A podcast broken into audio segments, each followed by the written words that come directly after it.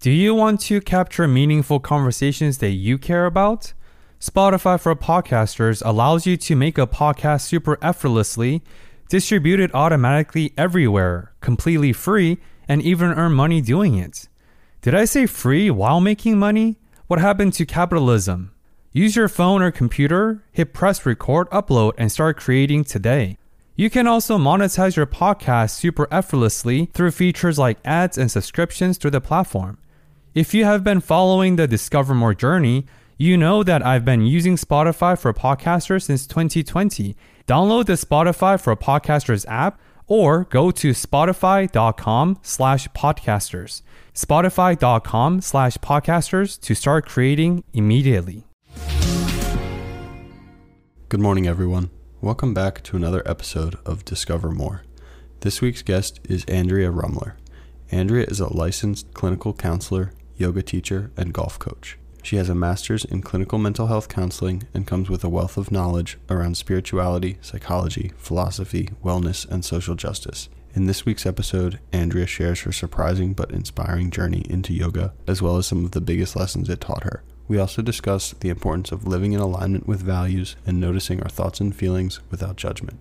This conversation expanded our perspectives of mental health and provided many tangible actions to deal with anxiety and or depression. And thank you for discovering more with us this week. Hey everyone, welcome to another episode of Discover More, where we strive to accelerate the learning process together through intentional dialogues. My name is Benoit. And my name is Aiden. This podcast was built on the foundation of approachable guests, synthesized experiences, and relatable lessons that will help you grow throughout your journey. Thank you for tuning in this week. We hope you enjoy and continue to discover more.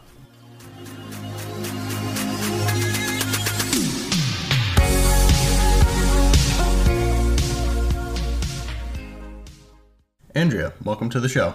Thank you both for having me this morning. Of course, very excited to talk to you.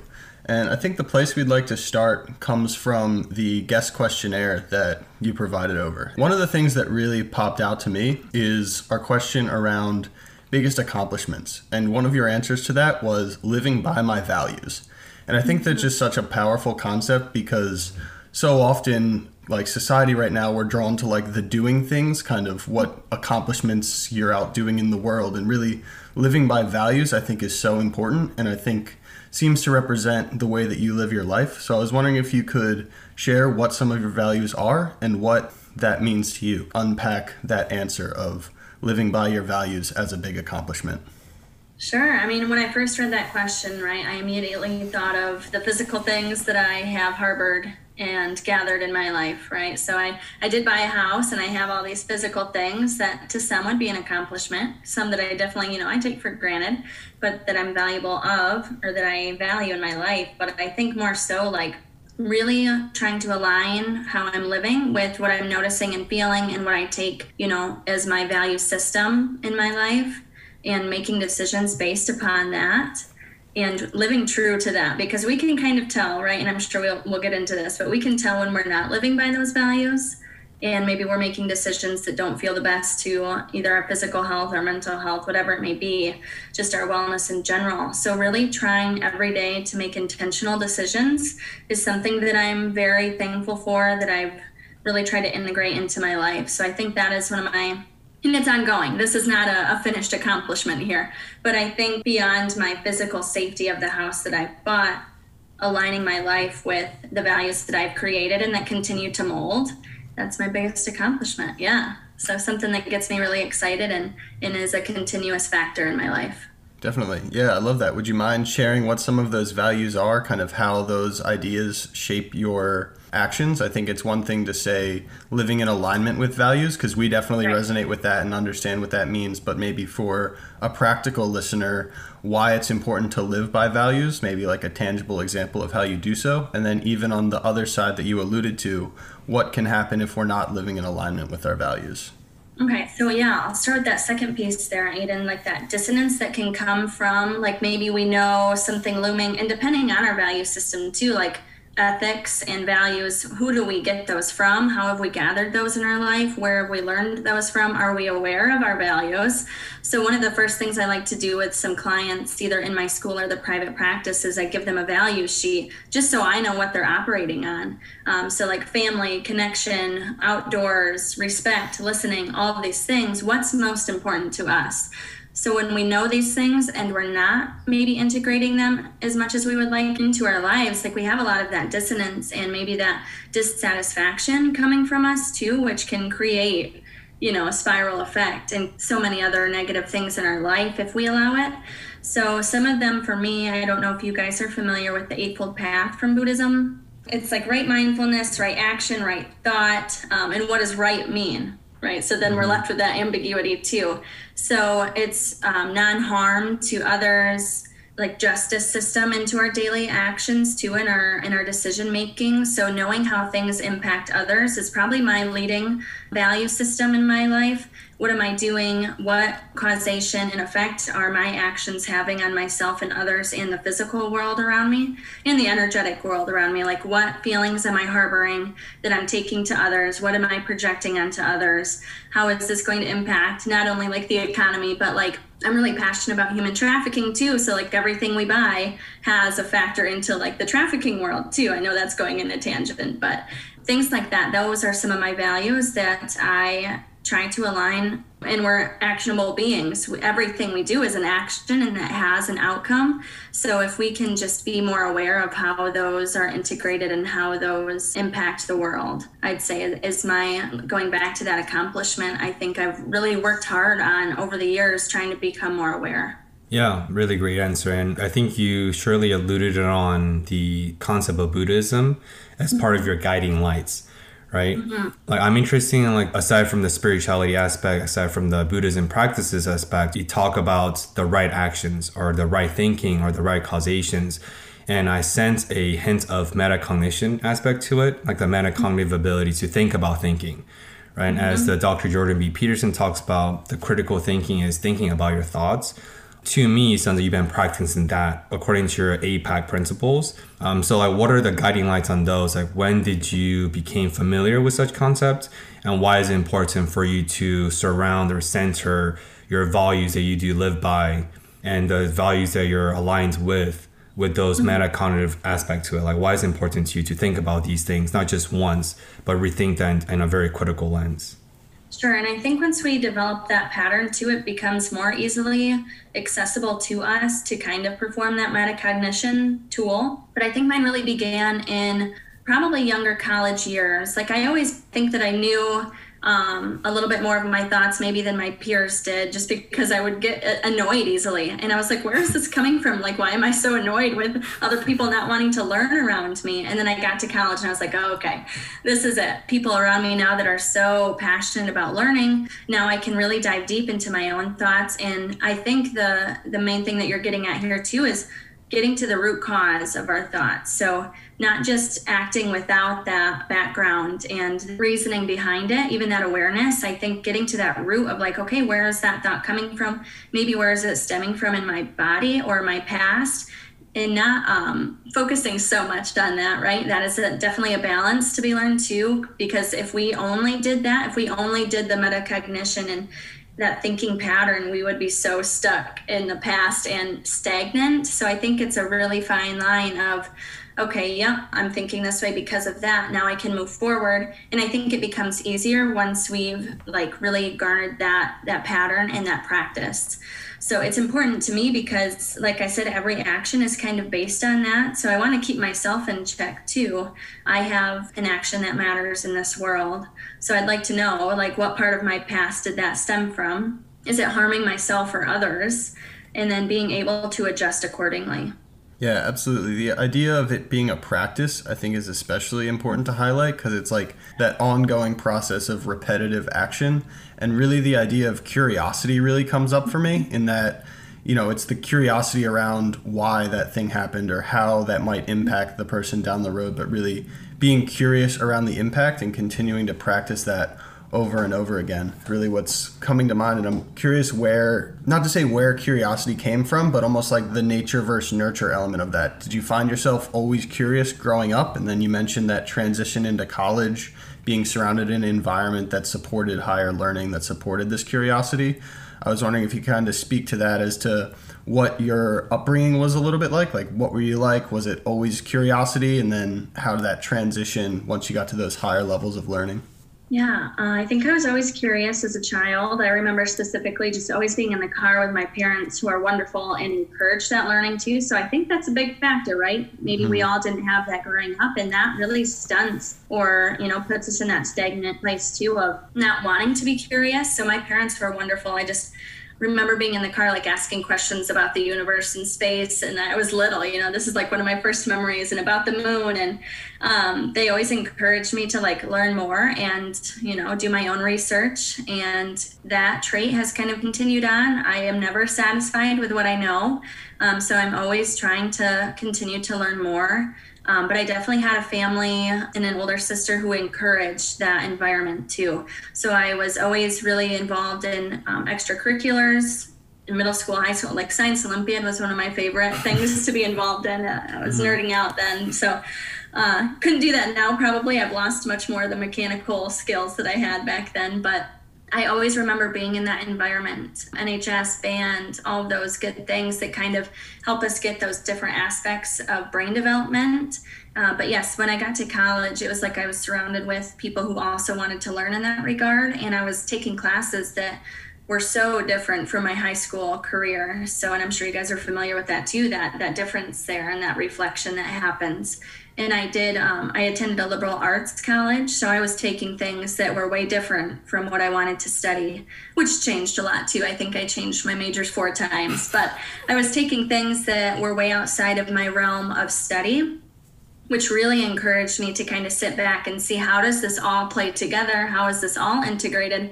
So this business guy that's taking a psychology class like that's still important even though the, the world may view a counselor and a business person way different we're really not. We're still operating in this world together and having those tools from different areas and disciplines i think is probably what i liked most about the college that i attended. I was able to really um, grow into my thinking patterns. You sound like an exceptional good team player because you care about the cohesion of a team and you understand the functionalities that are required to execute the team functions. And it sounds like you also had the curious tendencies, whether it's nature or nurturely influence or not. Answer is both, obviously, right? Right. Is that you're able to propel you into this person that, you know, focus on different aspects of it to maximize the output. And I think that's a perfect segue to dive a little bit deeper into your family dynamics. So, for example, recently, I'm not going to be fully disclosing the details yet because I'm still in the unpacking process and I had to do more further reflecting and journaling upon this. But recently, before this recording of this episode, I got into the most emotionally fraught and difficult fight of my life with my girlfriend, who I have the intention of getting married in the future. And I realized that my ineptness as a boyfriend is not because I'm a evil or selfish person is because mm-hmm. I've never been in a committed relationship until her. Because when you're with someone in a committed relationship, you have to make more compromises. You can't always do what you want. And I grew mm-hmm. up with a younger sister. So in a family dynamics, I was the older sibling. So I was used to getting my ways my whole life. And then when I was a single perpetually, so I was used to getting things my way. And then mm-hmm. so through this relationship that I love very much, I'm having a lot of steep learning curves to say the least. so when I examine your family dynamics, you are your younger sibling of an eight years difference, right? Your older sister was eight years elder, mm-hmm. and you're also an aunt concurrently because your older sibling had a child who was 12 years old. And I know that your this team player mentality is have some relationship with this dynamics you grew up with. So I'd love for you to unpack and bring us onto this journey of how that has influenced you and shaped you by being the younger sibling, first of all, but also at the same time being an aunt? Absolutely. So I'll start when we were a little bit younger. Obviously, I was when I was eight, she was 16. So uh, she didn't really want to be my friend at that point, right? She had her own life. She had her own boyfriends and friends and parties and things and such. So I was that annoying little sister. So for years, you know, I was in that mentality of like, I'm just the annoyance. I'm not really close with her. Like we went on family trips, but it was definitely a different story than when when we are older now. So we're very very close. So watching that relationship in a same thing like every relationship comes with its challenges and that has been one of the most rewarding for me because like I said when I was just getting out of high school, she was still like a little bit of an age gap where we weren't entirely close. So watching that form into what it is today has been really beautiful to me we really are um, each other's confidants and being an aunt too has been an amazing journey when she was a little bit younger too when she had my nephew Tayden, she was in kind of a rocky place in her life and I think that had a big impact on our relationship when we were younger too. And full disclosure, many nights I was awoken to a phone call of my mom on the phone with the cops because my sister's going to jail again. So seeing that when I was growing up too was especially challenging because I love this woman in my life, right? She's my older sister. She protects me. She looks out for me, even if we're not entirely close. But watching her go through that journey too and have her own struggles, it taught me a lot as well. Um, I remember doing a lot of reflecting on that just kind of into these years as well. But she had my nephew when she was kind of still in that rocky place for herself. So she was living at our home. Um, so I got to spend a lot of time with them, which I loved, right? For her, it probably wasn't the ideal situation, but I was super happy to be involved as much as I was. Like when I was home for the summers or any kind of breaks, I was the one that was, you know, caretaking and spending so much time with my sister. So I think that was really the jump start. And that saved her life. Um, having this child saved her life entirely. So reflecting on that with her too was huge. And, and remember how um, emotional my mom was too throughout that journey but it's been one of my favorite relationships this sister and aunt dynamic so being able to be kind of this mentor to my my nephew and watch him as he grows and it's it's I try not to step in as much. I am that kind of personality where I'm like, oh, why aren't you doing it this way? Right. And I can't do that. I'm not the parent. So that has taught me so much about myself, too. Yeah, absolutely. It sounds like, you know, your sister is a huge element of your life, both from. Yeah an idea that we talk a lot about is pain reveals purpose, and it sounds like your guys' relationship has had a lot of highs, a ton of lows, a constant evolution from starting off as a child with that large difference to now becoming two of the closest people in one another's lives. So that definitely makes me curious as to, upon this reflection that you did, what's one of the biggest lessons that you've learned from your sister and your guys' relationship together over the years? Hmm, that's a great question. Probably the biggest lesson is to keep nurturing those relationships. So there are many times where I probably could have just walked away and been like, you know what, that's not the direction I want my life to go. I'm not even going to be involved with you anymore. You know, which would have been, I, people choose that and that's valid, but I chose to keep nurturing that relationship with her and it's now one of the most fulfilling. Like we are each other's biggest supporters and we talk way more than I would have ever hoped, you know. So being able to keep pouring into that relationship and supporting her when she needed it most and her, me too, right? I haven't had the perfect story, so she's been able to be that support person for me too. And being able to be there for each other, I'd say, is the biggest lesson. And to keep evaluating how I'm operating in that relationship and what I can do better to keep the relationship growing. Yeah, I, obviously the that maternal energy is very evident, not just through your professional identities as a counselor, as a yoga teacher, as a golf coach, uh, but also as this, like you talked about, this middle bridge that helped.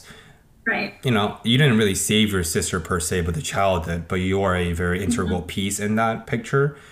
So since this maternal energy is very evident through your storytelling andrea i was wondering like what is the genesis or the origin story behind that motivation? I just talked about your professional and your personal identities are very interwoven to show mm-hmm. that maternal advantage and instincts of yours but like why? Because you're very capable you're very intelligent. It's my second time talking to you, but you have a lot of great qualities. It's evident that you would have succeeded in any other profession, but why particularly this therapist, this counselor, clinical profession that you chose? Yeah, thank you for asking that. And I think what you said is an interesting reflection because that's what I would have used too. It's kind of that bridge career for me. And I'll explain that a little bit more. So I saw these things happening in the world, things that I wasn't happy with, right? Like either the way people are being treated or just kind of the way the system is set up that I'm unhappy with and I would like to see operate differently. And I was like, man, what can I do that won't completely like burn me out. And counseling is definitely a field that can experience burnout. Don't get me wrong there, but I think it was a perfect balance for me of wanting to share some of the tools that I've learned in my life, whether it be mental health or spirituality or wellness skills, and give something tangible to these people that may be struggling in any way, right? So, whether it is because of the way the world operates or just somebody who is starting that journey of their own reflection. Um, or somebody who just needs more assistance or needs a good listener in their life, I want to give back to them in that way. So it's been a nice little niche for me to really explore how my own wellness relays over to them too. So it's this constant give and take reflection kind of thing for me that ebbs and flows. So it's a space where it allows me to continue the journey that I've been on, but also share those tips and tricks with others. And I can still feel like I have that sense of connection with improving the consciousness state of the world too, uh, to try to help people get to, to be their own best self. So I think it kind of integrates and combines a lot of the things that I've learned over the years and and perfectly allows me to kind of give back to people. It almost seems like you're solving problems at the root issues, right? When we look mm-hmm. out at all of the vast cultural and systemic issues that we face, it A seems intimidating as hell, but also seems insolvable in a lot of ways. You know, it's been yes. set up so many for so many years, there's so many people involved, but really I think the mental health and counseling space seems to be solving the root problem of like if people are have better mental health, feel better about themselves, feel better about the world, then ultimately they also create better things down the line, kind of like that uh, web or ocean effect. It seems yeah. to seems to create. And I'm curious as to like how that not to say came to be because you kind of just talked through that, but really that intersection of like was it counseling or yoga came first? I think that intersection between the two of one that people consider a profession and one that i mean some people do it professionally but also consider more of like a mental health tool. But really sure. i'm fascinated by that intersection and when those entered your life this is one of my favorite stories. Thank you for asking this, Aiden. Um, so, I was studying psychology when I first came to college. That was always an interest of mine. So, I came in right out of the gate, right, studying psychology. I believe it was my sophomore year uh, in college when Siena Heights was offering a free yoga class, and I had never even, never even experienced it at all.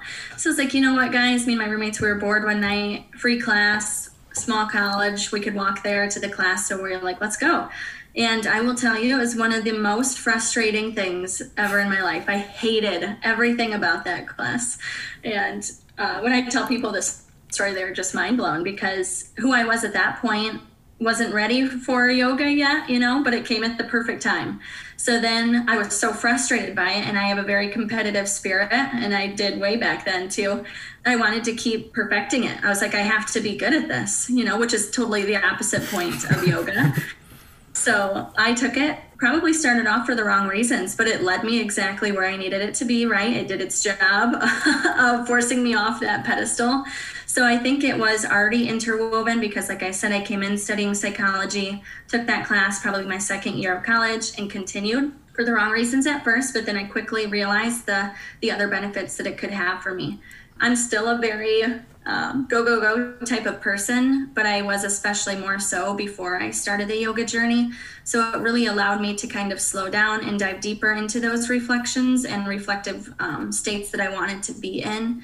So yeah, it, it kind of came together. But then I got my yoga teacher training certificate in 2018. So it was after I graduated and was already in my grad program for clinical mental health. But I will say this um, going through that teacher training, and I, I'm nervous about the professors at Siena hearing this statement, but going through that yoga teacher training program almost taught me more about mental health than my grad program. Besides, like the logistics and the ethics of, you know, the counseling field, the inner work that I did, I think opened up new doors that allowed me to work better with people than I could have gotten just from years of doing like private practice work. So the work that I did on myself was, gosh, so, so crucial, I think, to my professional and personal development. So they kind of go hand in hand now. I use them almost interchangeably the skills that I learned from that yoga teacher training in my counseling practice. But I'm so happy that it all evolved at the time and the rate that it did because I think I needed to do that first initial reflection journey in my undergrad studies. And then I really dove deeper in my grad work. And then I took that yoga teacher training. So it all kind of evolved at the right time in my eyes and allowed me really to, to dive deeper. I love that. And I think we almost have to zoom in on the point that you just made of yoga taught you more about mental health than learning about yeah. mental health at a grad level. But I think mm-hmm. I'd first like to echo that this story isn't the way I saw it coming, with you saying going to your first yoga class was the most frustrating thing you've ever done.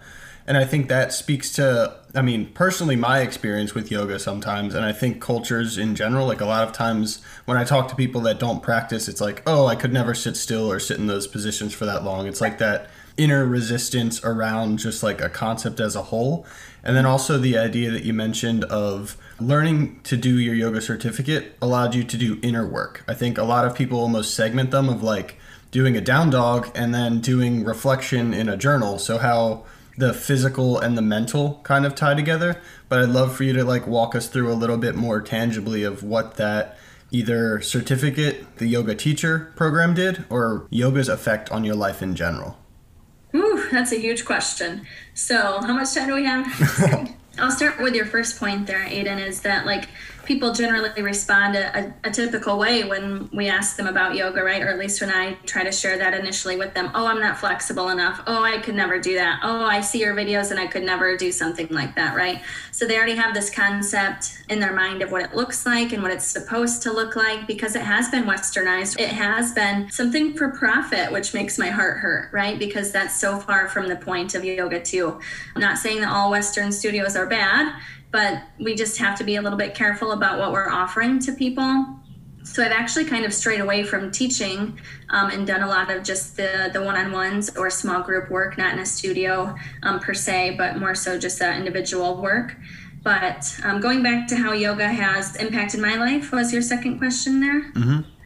Okay, so that inner work that I did for my teacher training, and I went into it with a different concept as well. I was like, okay, I'm going to be taught on how to be a teacher. I'm going to be taught how to run a yoga class, right? Like, and that was kind of it. I went in with those expectations. But what I came out with was something entirely different. It was really like earth shattering for my life, and I, I so needed that. So instead of teaching us like the the tangibles of like, okay, now we're going to operate the class like this, and here's what you guys need to know about this sequence, which we eventually did, right? Because you do need those qualities of a yoga class. Um, what we really did for the, I think it was 16 weeks. It was a long one for eight hours every weekend, Saturday and Sunday it was this deep sacred time so we sat down and we went through um, like kind of our, our past lives and like how our past has been integrated into who we are now. We did hours of meditations and breathing work and journaling times. Um, we went through Kundalini. We did a lot of group circle discussions where we just kind of broke down everything about us. So it kind of took off those masks, right? So we came in and we left completely open and ready to kind of share that with others. And I think that's what was most life changing for me is I did that work. So now I feel like I can hold another's hand while I'm walking them through that to whatever stage they're at. Not saying that it'll affect them the same or that they need to start at the same place I did, but I feel so much more equipped now to to jump into that space with other people. So it was the tangibles of like how to teach a yoga class, but more so I feel ready to sit with others as they are on that journey too. So I don't know if this question would yield any dividends or any results. It's not every day that we get to speak with not just a certified yoga instructor, but someone who actually has that spiritual undertone plus practice plus expertise in mental health and counseling. But a lot of people don't know this, especially as meditation and yoga became mainstream and popularized in the Western context. But there are some downsides and danger to meditation, right? Like mm-hmm. if you meditate for a prolonged amount of period of time, during that state of consciousness, you're more prone to revisit your trauma in the past. Mm-hmm. And there are documented cases in the mental health space, people who re experience PTSD involuntarily due to meditation. So there is such thing as minimum dose effective meditation, I believe at mm-hmm. least with my limited practices and readings. Um, do you have any comments on that? Because I think through you answering both of Aiden's questions, it talks about how truly earth shattering the experiences has been for you. is Very evident. But mm-hmm. I think you gloss over a lot of those quote unquote pain points, right? Not just mm-hmm. your life, but I think it truly talks about how for something to be truly earth shattering, as you called it, it must have some serious transformational effect on you. And I don't know if it obviously prompted you to revisit your trauma per se, but have you seen any of that in your client work, in your studio of facilitation with people, or even with yourself? That like what could happen or what did happen during that prolonged meditation? Because like we both meditate 20 minutes a day but that's not the same thing as meditating six hours or three hours or two hours like we don't know what we don't know and we don't know how the the ship of your consciousness is gonna operate right. during sure. that state so i'd love for you to dive deeper if you may yeah, absolutely. I think that's a fascinating um, subject because it is not one size fits all. And that's where I've kind of stepped away. On my notes here, I really wanted to talk about too, like how I used to be so yoga meditation when I was younger too. When I was first learning it, I was so amped up about it. I was like, everybody needs to do this. And then I quickly found out, right? Like, no, not everyone's going to to get what I got from that, and that's okay. So now, years into the practice, I've had two clinical years now of counseling under my belt. So you have to meet people where they're at because if you do try to push something on, especially as a clinician, highly unethical and frowned upon, obviously but trying to push something on someone that they're not ready for and might like you said introduce them to parts of their trauma that they are not ready to sit with is very very dangerous and i think that's uh, a, a, good thing to keep an eye open for um, one of my favorite books and this is called consciousness medicine kind of talks about exactly what we're talking about Francoise Bourzat. she talks about the pre work that has to go into even sitting down for a meditation. So she does talk about like the benefits of psychedelics done correctly, right, in a good space. But the first part she talks about is that journey that you have to have and the relationship that you have to have with somebody before you can even begin talking about a one minute meditation. So I see a lot of the times too with my clients. Uh, I'll give you a good example here I would love to dive deeper into this work with her, but she's at a point where when I asked about a body scan for her, just a quick check in with the body and how she was feeling, and then maybe the tenseness or just other emotions that she's storing in her body, she was like, no, that's not something I'm I'm comfortable with or familiar with. So we kind of had to go back to the beginning where I asked her where she was at in that process, and she was like, "Well, sometimes I like to pay close attention to my feet, right? Like maybe even just painting her toenails or giving herself foot rubs." And I was like, "Great, let's start there." So in a way, that was her jumpstart into that process of the body reflection, and that's a meditation for her. So, kind of introducing those terms in that way because meditation and yoga can look so many different ways. So I think meeting people where they're at as far as like how ready they are to sit with themselves because it does bring up a lot. So you have to make sure you're in that safe place with people that you can trust and kind of unpack this stuff with because if not, I've seen it go a million negative ways too where people actually enter like psychosis. Going back to that metacognition, if you only sit in that state and then you try to meditate and then you can't kind of bring yourself into the reality of the world too. Like you're only stuck in those internal patterns. It can do some damage too. So just being aware of kind of where other people are at and what you're sharing with them. Yeah, that's really an important distinction that you made, kind of like everything in moderation and obviously right. the awareness as the undertone to all of it, and really shines mm-hmm. a light on how I guess, important and admirable this work is. There are so many complexities and so much individuality within each specific person. And I'd kind of like to zoom in a little bit on like why some of these bigger things can come up during whether it's body scans or yoga or meditation. A lot of the topics that you were talking about, it's a book, The Body Keeps the Score. I forget who the author is. You have it in your hand right now. So I'm sure you have things to say, but I'd love to just explore I guess, the body's relationship with emotion and ultimately how we live our lives. Yeah, so just like the book title says, the body really does remember and it keeps the score. So everything that we experience, the body also experiences. So it's not just our mental capacity is going through this day, right? Like our body is so enmeshed and integrated into our everyday experience. So when we go too long without checking in, the body's going to let us know that. And if we keep ignoring that part too, and that reminder, it's going to come up in negative ways for our well being. So, whatever that, and that could look a million different ways for people. A lot of the times, maybe it's like physical ailments, like you become sick or you have like pain in your shoulder and you're not quite sure why, right?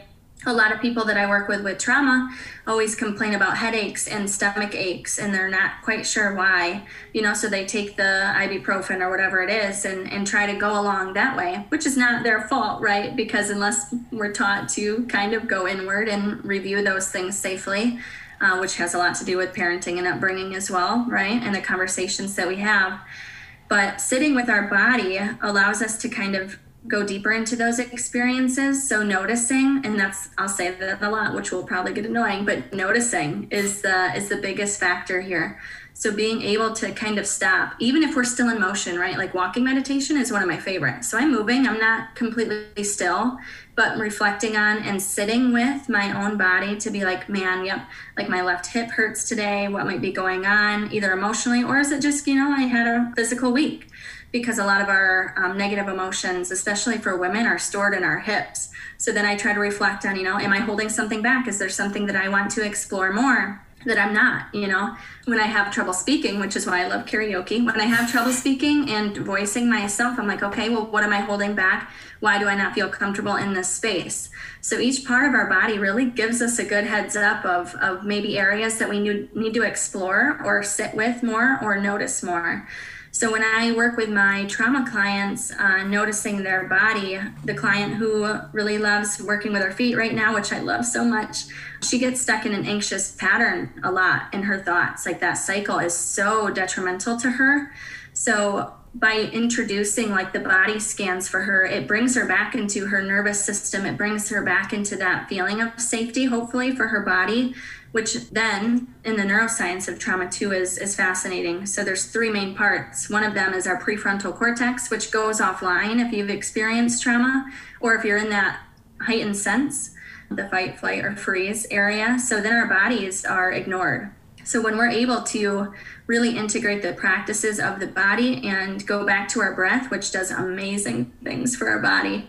Even just two deep breaths kind of brings back online that prefrontal cortex, which brings back online our thinking brain. Then we're able to view it rationally. So she's able to then shorten that cycle of anxiety for her, which is life changing, right? She that is so interwoven into every part of her life, which is is really affecting her. So just us even discussing like body practices is life changing for her because she's never done that. She's never had a space where she could explore that.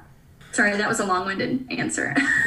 no, we encourage long answers on the show. We, we do two and a half, three hours for a reason. So please don't feel pressure to keep it short formatted. Go as long winded as you want. Okay. I think that's so powerful for me to hear as a person who is going to the transitioning into clinical psychotherapy space but also it talks about the true integral and crucial relationship between our physiology and your psychology, right? I think yes. there is a common misbelief that people have that physical health and mental health are two separate entities. They should be treated as such. We know that's a fallacy due to lack of mm-hmm. education, due to stigma, due to misinformation. So I really respect you for taking that holistic approach because breathing work is a physiological work, but it's also a psychology work, right? It's psychophysiological, it's both. So I want to stick on this topic and zoom in a little bit further. So, and obviously we'll get to the more specifics about a trauma informed yoga format versus a Western yoga format because I know that's your specialty plus passion. Um, in terms of the the physical health and psychological health, in terms of the yoga practice and breathing work, like can you share a few tips for people who are not as in tuned in their physical health? Because for a person like you, an expert, you have the training and the practice and the noticing, like you talked about, right? You already have this neural pathways built in for noticing. So right. you can recognize the cues very easily. Like when you get the hip anxiety or whatever, you already have the metacognitive ability to ask yourself, why do I feel this way? And then you can proceed into an answer and then you can refine your actions moving forward. But for your clients or for people who is not as experienced, they may not have the noticing ability to do that. Mm-hmm. Would you be able to share a few tangible tips for people so that when they do feel certain anxieties through a physical sensation, they know how to at least trigger that reaction? Sure. Yeah. I, my mind immediately goes a million different ways and so much good stuff to share there. But I'll give a few different examples, especially for the tangible pieces I think that will be most helpful. Um, so, for my younger students at school, uh, obviously I start with listening to them and people talk about what's bothering them, right? So I encourage them to even listen to themselves talking about it. Be like, oh, you really brought that up to me quite a bit. Can we go a little bit deeper there? Like, what is really bothering you about this? So then that kind of flips that switch of, okay, that reflection mode. And then I, for a tangible step, I really, really encourage journaling.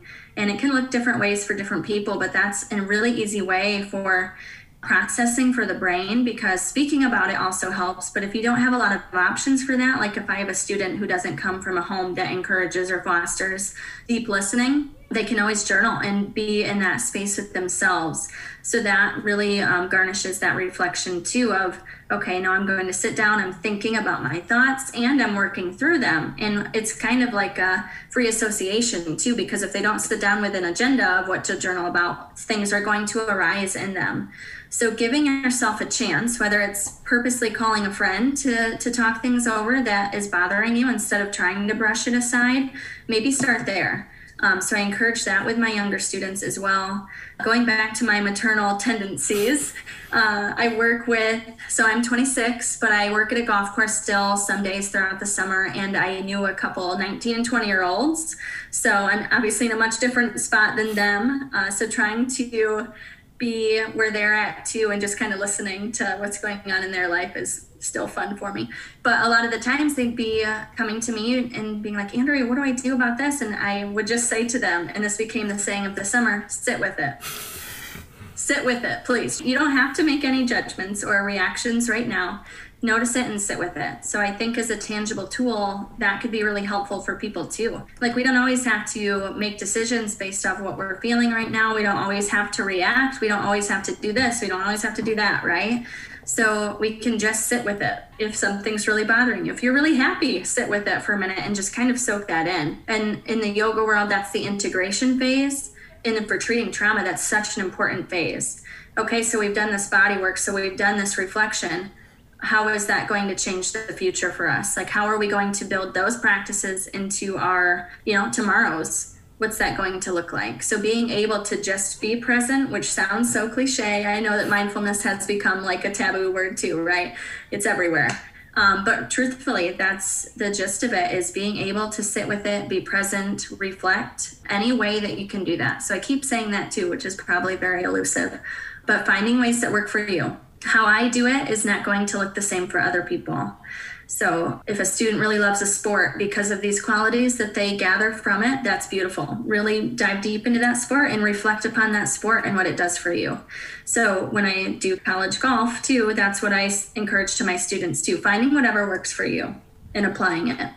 It almost gives the, I guess, flexibility for each specific mm-hmm. person's where they are at in their specific point in time because. Mm-hmm sometimes a two minute meditation for one person is like a huge transformational kind of step. Just depends on where each specific person is at. So i really you know as elusive as you said as it may be it really i guess shines a light on all of this stuff is very unique very individualized. Mm-hmm. and i love the idea of the relationship of biology and psychology. Specifically you mentioned the nervous system a lot. Mm-hmm. and that's what i've been thinking a lot about recently because I've realized my nervous system has been very unflexible over the years just from decades of pounding coffee. Sometimes when we get stressed, I forget to breathe, you know, not really taking those full deep breaths. I recently learned about diaphragmatic breathing, and that was a game changer and a half. You're given a thumbs up, so I hmm. think you might have things to say around that. But really, just that seven second exhale has been revolutionary in the sense that it never occurred to me to do that. And then with that one, physiological approach. It completely changed the way that I feel, even before and after a workout, or show up within work, or really just kind of all facets of life are impacted by our physiology and ultimately our nervous systems. So I was wondering if you could kind of talk through how you think about some of those elements, whether it's the breath specifically from maybe the yoga practice or even its effect on the nervous system, because I think it's something that isn't talked about enough. You know, it's physical health or mental health, but I see the nervous system is almost the bridge between those two concepts. So I was wondering, you know, what comes up for you with those ideas. Yeah, lots of thoughts. The nervous system kind of runs our life. So being able to feel like we're in control of that, not even in control, in partnership with our nervous system, I think is super important. Uh, how I usually begin these conversations, especially with clients or the teachers at my school, is uh, so there's different levels of stress, right? That we can have good stress, like being nervous about, you know, presenting or being on a podcast. That's great stress, right? Being able to do something that we love that can release that cortisol, uh, norepinephrine in our body, which is not entirely bad. But when it crosses that line of toxic stress, of that chronic stress every day, where we're not even realizing that we're releasing that, that's when we start to feel on edge. That's when we get the headaches and the, the stomach aches. And that's when we have a shorter fuse, right? That's when we have worse sleep, which is also integral to mental health. So when we prolong those facets of our life where it is chronic stress or whatever it may be for the body, something that's releasing something negative and we can't stop it and we don't notice it, that's when it can have all of the effects. So being able to have tools like the diaphragmatic breathing, which is phenomenal um, and one of the best in my opinion, being able to utilize those tools, um, like I said, to get the brain back online, to calm the heart rate. The HVA is something that Bessel talks about a lot, and the body keeps the score. So being able to like stabilize that in our body is crucial for our well-being. So it leads to better sleep. It leads to better relationships because we're calmer right? We're able to think more clearly. We're able to see things in a different light too. So being able to connect and notice when we do need to kind of calm our nervous systems down is vital to well-being. Uh, really quickly, could you explain that approach to breathing for people? Because I don't know what the exercise entails. So the diaphragmatic breathing? Yes. Sure. Yeah. So I try to teach it first in a three part. So, like, we can feel our chest rise when we breathe and we inhale, right? That's one. We can feel our rib cage expand. But then diaphragmatic breathing is really lifting the belly. So, breathing into that lower belly and leaving the, the chest kind of more calm during this breathing exercise and then breathing in. Um, so, it's not so much the shoulders right? Because a lot of our breaths, when they're up here, are shallow. So when we breathe into that lower belly, it kind of fills the lungs and does all the good benefits that we want. Because a lot of our breathing is shallow and up here. Not terrible, right? We need to do that. But also when we breathe into the diaphragm, that's when all the goodies come from it, like calming the nervous system, releasing all those good endorphins. So um, diaphragmatic is just that really deep belly breathing. And I just want to echo the power of the goodies that you just mentioned in a science like data kind of side because I've been exploring this a lot and I wear a Whoop right now, which tracks my heart rate variability in kind of real time. And in the last two weeks of practicing these diaphragmatic breaths, my HRV has gone up 10 to 20%, you know, the morning after of like ending the day with these diaphragmatic breaths, like really clear data on the power of these basic practices. Like breath is free, can be accessed anytime, can be learned by just listening to Andrea explain it on a podcast. Like, I think it's just something that's always with us. And this almost reminds me of it was either a book or a podcast I read or heard from Jay Shetty. And he said on his first day of monk school, it wasn't anything groundbreaking. It wasn't anything having to do with, you know, the adventure of being a monk, but really the first practice, day one, phase one, was the breath it's the only thing that'll be with you from when you're born to when you die. You know, I guess that viewpoint and accessibility of it really just makes such a profound difference. So I'd really like to just kind of echo home a lot of the stuff that you said around the breath. It's always with us, it's always there. I'd like to connect that to Aiden. That's a great reflection. I really like that. Something that was kind of profound in my yoga teaching too is, you know, we get nervous before we teach a class, right? We hope these people have all these different expectations met during the class. What is that going to look like for them? Do they like that pose? Do they like this music? All these different normal human thoughts, right? Um, one of my mentors said to me, Andrea, if you can get people on the mat and to breathe, you've done enough Right. So that thought of just always coming back to the breath and being able to share that with people and holding a space where they can do that safely, just breathing deeply, we've done enough for that yoga class. You know, one of my favorite ways to end a yoga class is by asking, like, what can you take from the mat into your everyday life? And oftentimes I'll reiterate the importance of the breath work. We can always feel free to come back to our breath. And that can be a really safe statement for people like, yep, everything that I need to calm me down right now is I already have in me. So it can be, you know, really good for that mental health too and in a safe spot, especially for people who have experienced trauma. But that also leads us to the conversation of that hasn't been a safe place for them, their body. So maybe they are not ready for that work yet. So it all kind of depends, like we've been kind of amplifying and emphasizing, is that it, it all depends on the person. So before we begin any of these practices, you first need to know where you're meeting yourself at. I think that's very profound because like people and life coaches and a lot of people in this industry or in the servicing industry, they often talk about meeting the clients where they're at. But this mm-hmm. is the mm-hmm. first time I've heard someone, not just this show, but talk about how meeting where you at first. Because mm-hmm. I think it's a concept I've listened and read on the book recently that there is no such thing as loving for others without the self love. Right, because like you, and this sounds so cliche, but if you really unpack the wisdom in that timeless sentence of self love before the loving others, is I think it's profound and I think it's amazing. And just on a tangent on that topic, I do want to say that breath work has a lot of benefits we talked about, but even for golf. And obviously, breath work is very crucial professionally, literally, in terms of the swing, the directions, or everything. And also in terms of squeezing for your rifle practices, for targeting practices, your breath work also affects your timing of the squeezing of that trigger. And that squeezing of the trigger also affects how the bullet is released into the target where you wanted to shoot and with your intention. So breathwork has a lot of direct and indirect benefits in terms of your physiology, but in terms of your performance. But in this case, we're talking about like living, right? We're talking about enhancing our quality of life. Um, so with that, I want to take a soft pivot and almost like connect the couple topics we've been talking about. It's like the yoga and golf.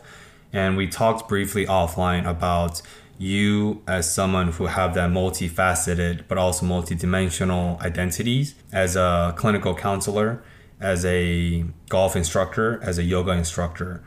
What similarities or themes you self find through your experiences of working but also training yourself between yoga and golf? Because those two aren't very common themes or topics or identities that come up a lot.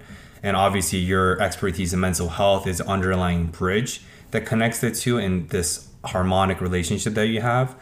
Uh, but for people who don't understand that relationship, like why golf and yoga? And I think you've talked a lot about yoga so far, but like you know, like golf just seems like a very random mix into this into this identity of yours. So it was very random for me. I had no intentions of picking up the sport, but in high school they needed uh, a good student and somebody who was athletic to join the team. So I picked up the club, and it stuck with me after all these years. Darn it!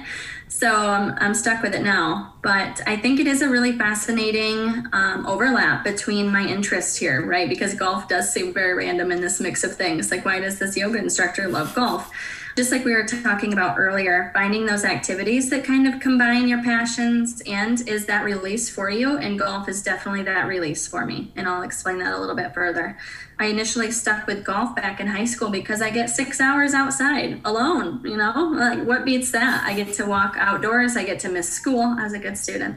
Um, but I get to do, you know, something that I love. But this was another interesting part of it too, is that it taught me so much. I think every reflective paper in high school and college, I talked about golf because it, it was something that took a lot of work and humility and patience, which overlaps with other things in life that we try to do, right? So by having an area that's really streamlined for those practices, it helped me become more aware of uh, my part in it. So, how do I grow to become more patient and hardworking? And golf is a game of etiquette and respect. So, how can I, you know, boost that in my life too? What ways can I care for the my teammates because they're my competitor? Because golf is an individual sport, but I'm still a part of that team. So, how do I balance my competitive nature but also rooting for my teammate? So it's been a really interesting journey too. Like the initial things that golf has taught me, being on a college team with some of my best friends and, you know, trying to improve my game versus a coaching world now and a coaching hat that I wear has been coaching has been by far my favorite part. It's been such a beautiful journey for me. But I think it, it directly overlaps with everything we've been speaking about today how stable and safe do you feel in your body before you pick up that club and how does that if you're not how does that relate over to the game i have one of my players who uh, says she doesn't breathe when she steps up to the ball you know? So we're working specifically on that and maybe the outcomes that it will have if she does spend time to like sit with herself more and become more aware of her breath. We have three coaches one that's very technical one that does more of the like recruiting side of things and the business work. And then i kind of i think round out the team because i do focus solely more on that mental health aspect. Golf is a mental game. I'm sure you know that ben if you are not how do i want to put this? If you're not feeling great that day or you're feeling like something else is impacting you uh, it's going to come out in your game. So if you can get a handle on and be aware of your thoughts and how they're impacting your physical body it's going to change your golf game. You know, the best golfers always talk about the mental side of, their practice too. You know, maybe meeting with a sports psychologist or a counselor or you know, working out is another way of improving mental health too, and doing it purposefully, moving our body in that way. So, being able to integrate the two is one of my favorite aspects of golf. So, I always ask my players ahead of time, and this is something that I really have enjoyed doing too. Before the season starts, I have a questionnaire for them. Uh, kind of to jumpstart the self awareness for them, but I ask them, you know, what, what is the strength of your game? What's the weakness? And then how do you like to be coached on the course when you're playing bad? How do you like to be coached when you're playing well? So to try to get them to think about how do I want to be approached? How do I know when I'm in that bad mental space? How do I know when I'm feeling good about my game? And how do I want to interact accordingly? We talk about goals quite a bit too to try to keep that always at the forefront of their minds of ways they want to improve as well. It almost sounds like a bit of a mindset coach of the golf mm-hmm. game, or like a, at least a mindset lens. And that makes me really curious as to how this shows up, like on the course. Are you kind of putting like a counseling hat on and like asking them questions about how things are going, or are you saying like, is it more instructive or more inquiry based? Like you mentioned the questionnaire that dictates who needs what when, but really you know what does that look like on the day to day excluding the variability of the specific people but like you know are you going into counseling mode teaching mode saying like i would do this in this situation i don't know the mindset lens around golf definitely fascinates me and i'm wondering if you could speak to it Sure, absolutely. I think it correlates well with what we've been speaking about because it is so individual. So I am going to approach each player differently. So that relationship building has to come first, right? Because if I don't have that relationship with them, well, any advice that I give or tips that I give probably won't be received well. But also knowing what they are looking for and by asking them even that simple question, like I said, it allows them to do that reflection of what do I want, what do I need, where am I at. So, day to day, though, you asked, I would not give advice unless they ask me specifically. I've lived off that kind of concept for years now as a coaching staff member, but I do kind of enter my counseling mode, right? Not ethically, I can't counsel my players, but I use a lot of the same tips and tricks from the counseling realm into my players too. So I do care deeply about them and having them know that will change that relationship too knowing kind of who they are outside of golf too to be able to interact with them and gauge kind of their interest and their values, which again plays directly into how we play our golf game. So getting to know them first and then kind of stepping over into that coach's position. So going up, and I, I know I have one player, a senior woman for me. She needs that pep talk at all times. She wants to be told what she's doing wrong. So with her, I'm very technical but on the same flip side of the coin, she needs to be really engaged. So when I go up to her, she likes that good conversation. She likes to talk out her shots. She likes to know what's coming next. She's very uh, immersed in that mental side of the game. So just knowing her beforehand, I know what I'm walking into. But I have other players who are completely different. I had one player who didn't want to talk about golf ever right? So I come up to her and knowing her and having that relationship, we can talk about whatever else we want to talk about her and I had some good conversations about the world and capitalism and all that fun stuff. So we got pretty heavy out there on the golf course, but that's what she needed. She had some of her best rounds, you know, and I was right there to watch her do it.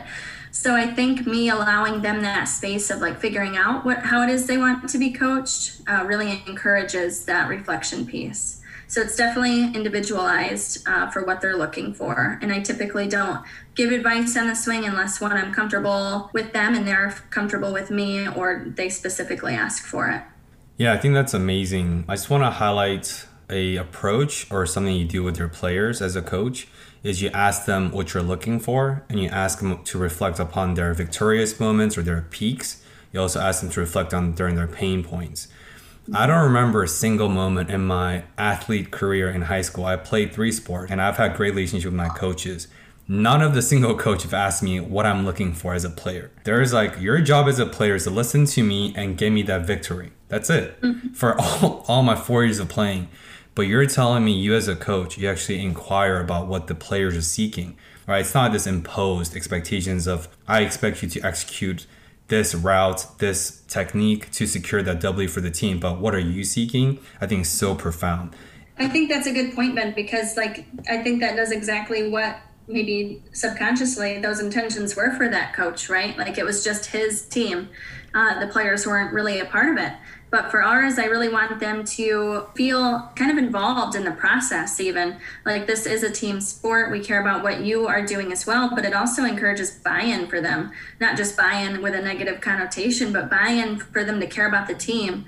Uh, I talk with them quite a bit about, you know, being intentional with our time. So we don't want to come out here and, and waste these practice hours, you know, like we want it to be something that you're pouring into and actively aware of what we're doing, what we're trying to accomplish. And that way they have a little bit more autonomy over what they're doing during practice too. So if you do notice that you want to hit sand shots more and you need to practice that aspect, go right ahead. If you if that's how you're going to get something out of this practice and want to come back tomorrow, let's do that. Ask your uh, golf team, can a grown ass men join join their next practice yeah. out in the sands? I will. Absolutely. no, so I say all that to highlight the importance of human relationship because obviously when you're within that container of therapy space the trust is expected because you're dealing with your patients and your clients' most intimate and vulnerable moments. But even within that container space you have to earn that trust.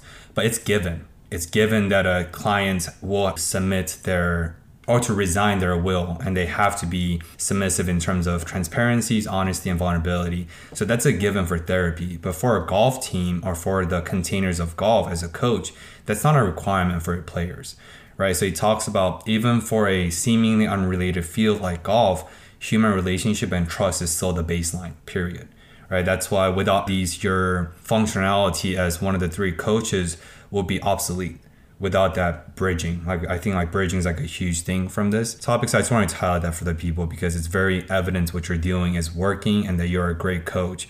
But you're not just a great coach because of your mental health functionality, quote unquote, or your expertise from your job as a professional counselor, but because you understand the importance of human factors. So Sure. Thank you for that reflection as well. I think it also is important to note the complexities of being a part of the coaching staff, right? Because we're all grown adults on the coaching staff, but we all have our differences and different layers and different values. Emphasis on the values. I love my head coach, and he's one of the main people in my life. Um, he's like a father to me, but we butt heads quite a bit.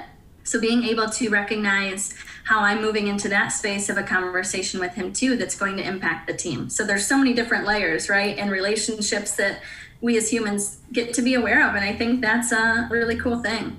Yeah, absolutely. And it, all of these things that we've been talking about with the golf lens right now, but it sounds like almost a connection based model. We've been talking about your golf experiencing coach, but like we haven't talked anything about the technical elements or the rules of golf. Mm-hmm. You know, it's really like a connection based approach.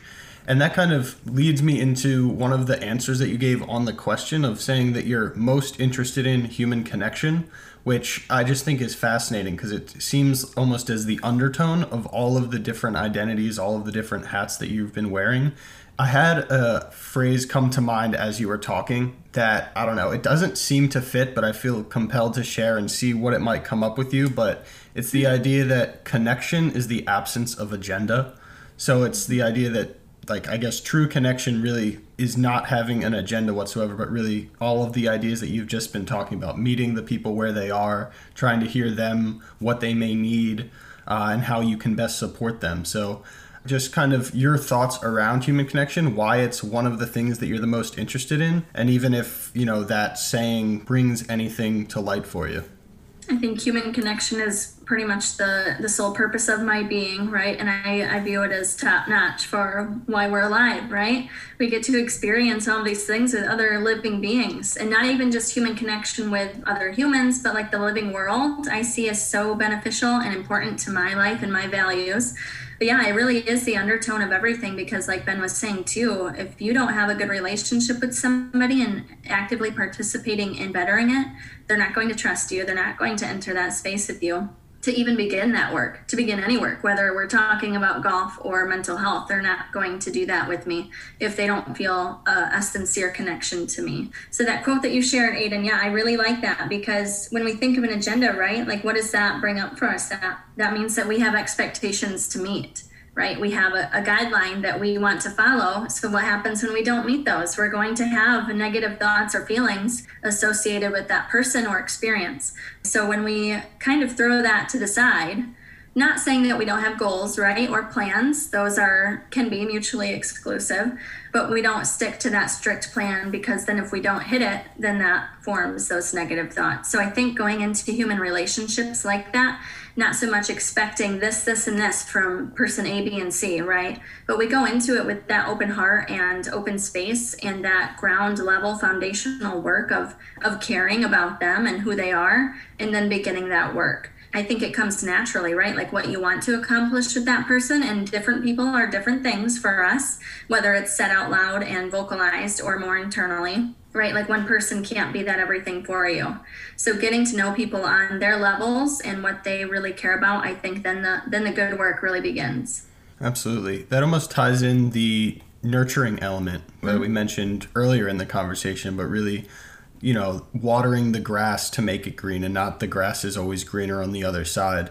And I think you introduced an interesting idea that I guess different friends or different people in our lives can serve different purposes. And not to say that people are serving a specific thing, but like almost how we have specific identities, we also have relationships with specific identities or like for specific purposes. Like I clearly have friends that I'd like to talk about, you know, holistic health with. And then also friends that I'd like to like party and watch football with. You know, like there's no positives or negatives around those things. It's just similar to how we're all unique and complex and individualized. I think our relationships also are like that as well. Absolutely. And I think what really is important there is your awareness of that. So one's not right, one's not wrong, right? But we have that awareness of, okay, now I'm really feeling like I need this part of my personality or identity. So I'm going to go be with that community that serves that purpose, right? We're not following that agenda. We don't have those strict expectations of those people, but it comes naturally and intuitively depending on how you're feeling, you know, and what you're kind of seeking for yourself too. So yeah, I like that a lot. Yeah, that resonates with me super uber deeply because it, it cuts me where it hurts. that's something that I've struggled for years on ends uh, with my romantic relationships, but also with my friendships. Uh, mm-hmm. Uh, because like I have a pretty special uh, friendship and connections with Aiden. We're business partners on this venture. We're podcast hosts. He's one of my closest friends to date, which is pretty crazy because I've only known him for like three years now. And him and I, we can talk about from partying to sports to holistic health to meditation to spiritualities to entrepreneurship, all within the containers of four hours, very mm-hmm. fluidly, and we love it, right? But I do struggle on that front end because I do seek out these novel and novel identities among my friends because I, I seek out people who can fulfill all those criteria, check all the boxes, not just one or two, because of the opportunity cost. I ask myself, why would I spend three hours on a Saturday night just to party with you when I could do that with a friend who I can party with, but also talk about life with. And then a therapist told me recently through this, the toughest fight I've had, uh, Uh, my therapist told me that he first asked me this once again deep cut question. He's like, Benoit, when you think about this dilemma, when you think about this complaints or qualms you have against some of your friends, ask yourself, are you fulfilling that for everyone? I was like, damn. I was like, no, I'm not, you know, I'm, I'm definitely not. So he's like, so is it a little bit unrealistic for you to impose that requirement for everyone else for something you can't even do yourself? I was like, say no more. And that was a completion of our therapy session. yeah, no, seriously, it made me ponder. I was like, wow, that's very true. Like, how can I expect something that even I myself can't fulfill for other people? How can I expect the same thing in return? And obviously, not to turn this selfishly into a therapy session for myself from you, But I wanted to share that because that's truly an area I've struggled for a long time because I'm so big on opportunity cost. I'm so big on optimizing everything in my life. And in terms of the human connection, that's something I I value deeply about because that's my whole career. And just like yourself, it's the core light of my being, like you said so beautifully, but something I really struggle at the same time. So. Absolutely. I'm not perfect either. I may teach all of these things to to other people, right? But I definitely still have practices that I'm doing on my own being and consciousness. It's never ending work, but that's the beautiful part of it too. There's always something new to learn about yourself and, and grow upon and sit with.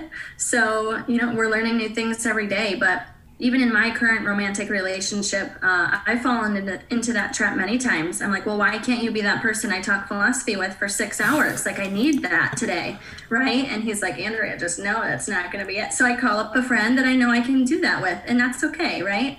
He has his own interests and values and things that we can share and learn about but some things are are just for different relationships. So uh, i think you said something interesting too which brings me back full circle to my interest in buddhism is like the identities that we give ourselves and impose upon other people can be either very very helpful or very detrimental too right? When we're expecting some of those things. But even the identities that we give ourselves i think is something worth some awareness too because words words are a kind of potion so when we try to give ourselves those labels and identities too i think it can can be a downfall sometimes but that was just a quick note that popped into my head like to double click on the note that you just brought up because I mean identity is something that we talk a lot about on the show. Mm-hmm. Uh, I would love to hear kind of the Buddhism lens of it all, and even I'm not sure if it ties in, but the words are potions that idea that you taught up like that's something that I've been thinking a lot about recently. It's uh, the Don Miguel Ruiz book, The Four Agreements. His first one is be impeccable with our word. Ultimately, you know, our words create our realities, how we, you know, shape our experience.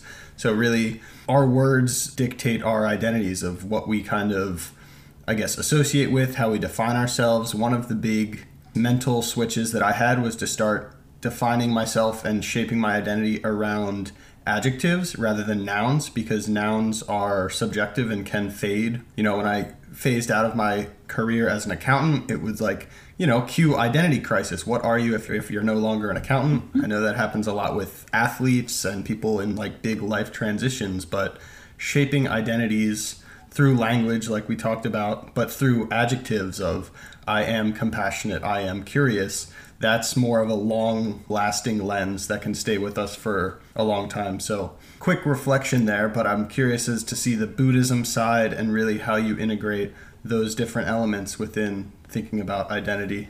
I think that was a beautiful summation and reflection there for you, Aiden. Um, I think that sums it up very well. So, for Buddhism, it's about more so like stripping the ego so, like taking those expectations that aren't serving ourselves and getting rid of them, um, going back to that core and going back to those actions and the thoughts rather than like those tangible accomplishments. Not saying that they're always bad, right? But just viewing them in a different light. One of my favorite quotes of Buddhists we study Buddhism not to be a better Buddhist, but to be a better whatever you are. So, we can use a lot of these things. We don't have to be a strict Buddhist follow this pattern every single day. You most likely can, right? We have that option as well.